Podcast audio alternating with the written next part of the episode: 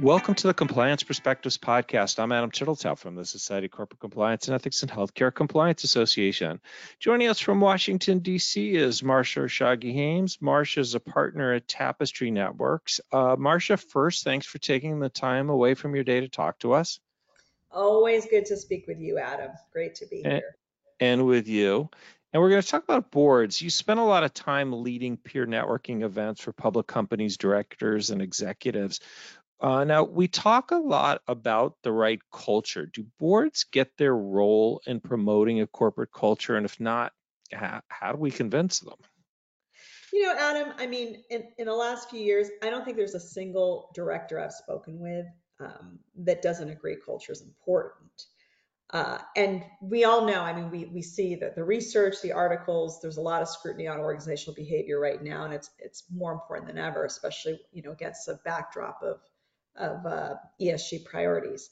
Uh, but I think that at a board level, it's the alignment on culture, meaning like, is the board aligned on knowing like what what are we desiring, what are we aspiring for on our culture, uh, and what continues to come up, and, and we'll we'll unpack this a little bit in this conversation today is the need to really build a, a bridge or partnership between the board and the management team. Like, for example, Adam, like, how do you take the aspirational culture and translate it into measurable behavior? So that would be like an example.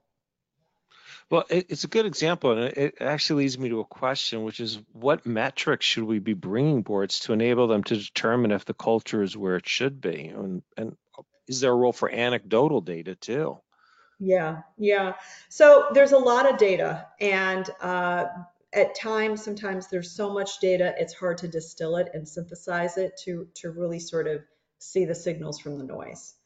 Um, so one of the the datas or inputs that I keep hearing from directors is they need more context around the data, more detail around the data. Um, there, uh, so for example, I'll tell you um, in this ethics culture compliance uh, program that we run, the ECCN, um, several of the directors are actually former CECOs. And uh, an example that they raised is that, you know, a lot of the metrics that were being uh, shared around, let's say, speak up, in certain regions, the numbers were low. And a lot of the directors interpreted this to be a good sign. Um, however, this particular director, given her background, pointed this out as a red flag and said that's actually not a good thing um, so, you know, it, it, it's not that the data isn't there, but it's sort of how are we contextualizing it? How are we sort of taking a step back and looking at this um, more holistically? Um, are we are we balancing data that incorporates both qualitative, quantitative, more anecdotal um, input? Um, so all of this is really, really important. It's kind of trying to get the right formula of, of measuring the whole and not limiting uh, the range of data. Well, it, it would be a great formula for us all to have. Now, you recently released a report. Um, can you tell us about the background and, and what this report found? Yeah, so you know, so Adam, we're spending a lot of time. We speak to hundreds of directors a year, and one of the things that keeps coming up is so what is the role of the board on advancing um, corporate culture? Like, what role can they play? Where does it sit on the agenda? What committee? What can they really do to to um, help assess the dimensions of an organization's culture. So we interviewed uh, six, uh, 40 directors representing 60 public companies, and the goal was to provide a roadmap so that these directors can get the conversation started.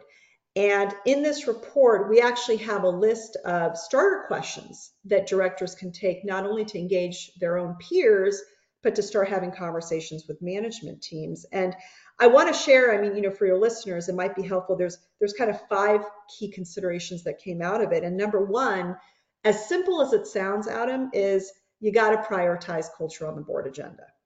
So that sends a strong signal to management. Um, a second, a second big theme was the board needs to challenge its own culture.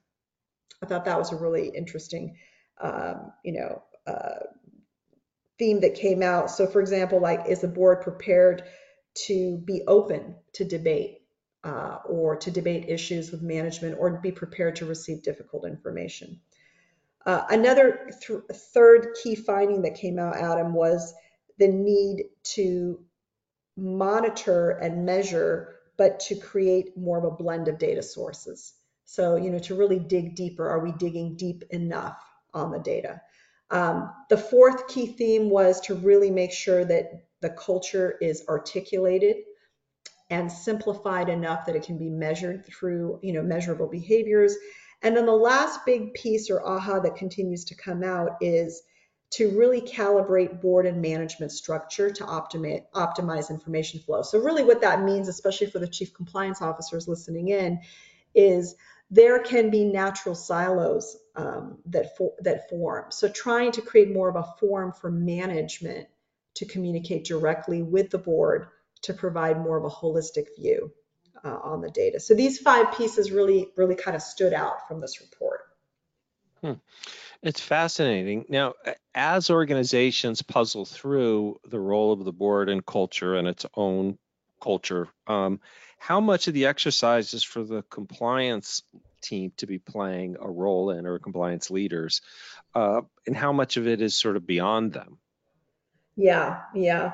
So, you know, some of the things that I've been hearing kind of sitting on the other side of the table now um, from directors is several have admitted that just the very structure of boards can make it difficult to get the full picture.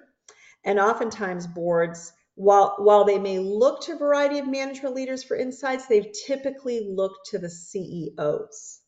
They view CEOs as the key, you know, lever to drive culture. So what we're hearing and what we've been, you know, speaking both to directors and executives on this is a good practice is for the CEO to bring the CECO uh, into uh, the conversation.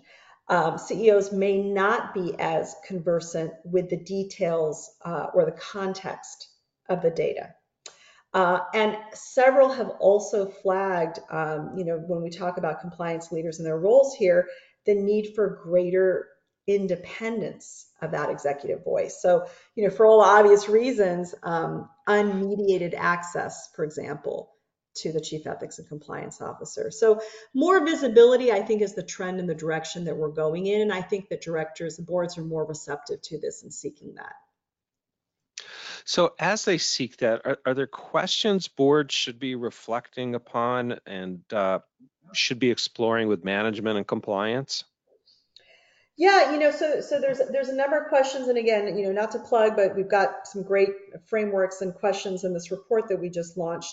Um, but here's here's an example. You know, for example, uh, how can culture assessment be a regular part of the board's own evaluation process? So it's sort of like, how do we get started as a peer group? Um, another another question that we sort of just touched on is, do we have the right uh, representation of management voices in the room? Uh, and and then another question that has also come up is, is culture getting the right kind of time and space and attention from the board? So these these three would be just great examples that directors can kind of, you know, reflect on for themselves. Um, and then a few that came, have come up uh, that directors and management have discussed as a way to build that bridge with the executive team is to is for directors to go back to their management and say how comfortable do you really feel bringing difficult information to the board like like how how do you think your CEO or the board might respond to setbacks when you raise them so it's sort of trying to start Adam that kind of it's the uncomfortable conversation, but it's important to do it proactively um, before uh, things snowball and crisis uh, unfolds. Because if it does happen, by then it's way too late for that conversation to be taking place. Um, you talked earlier about, I loved it, uh, aha moments. Um, are, are, is there any other big aha moments or key takeaways from your conversations?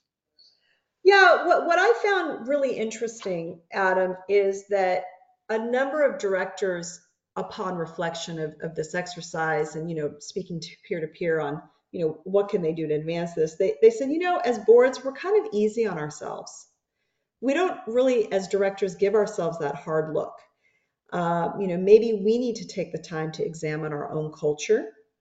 Uh, a few directors actually shared that a practice that they've begun adopting uh, is to take their own culture surveys and own risk tolerance surveys just to see how peer to peer, how they sort of interpret insights and how they behave as a peer group um, around, you know, creating maybe healthier decision-making protocols. So I thought that was kind of interesting that that while they were focused on their role and oversight of corp culture in the organization, it sort of had them reflecting on, you know, what can we do uh, amongst our own uh, peer group culture as a board.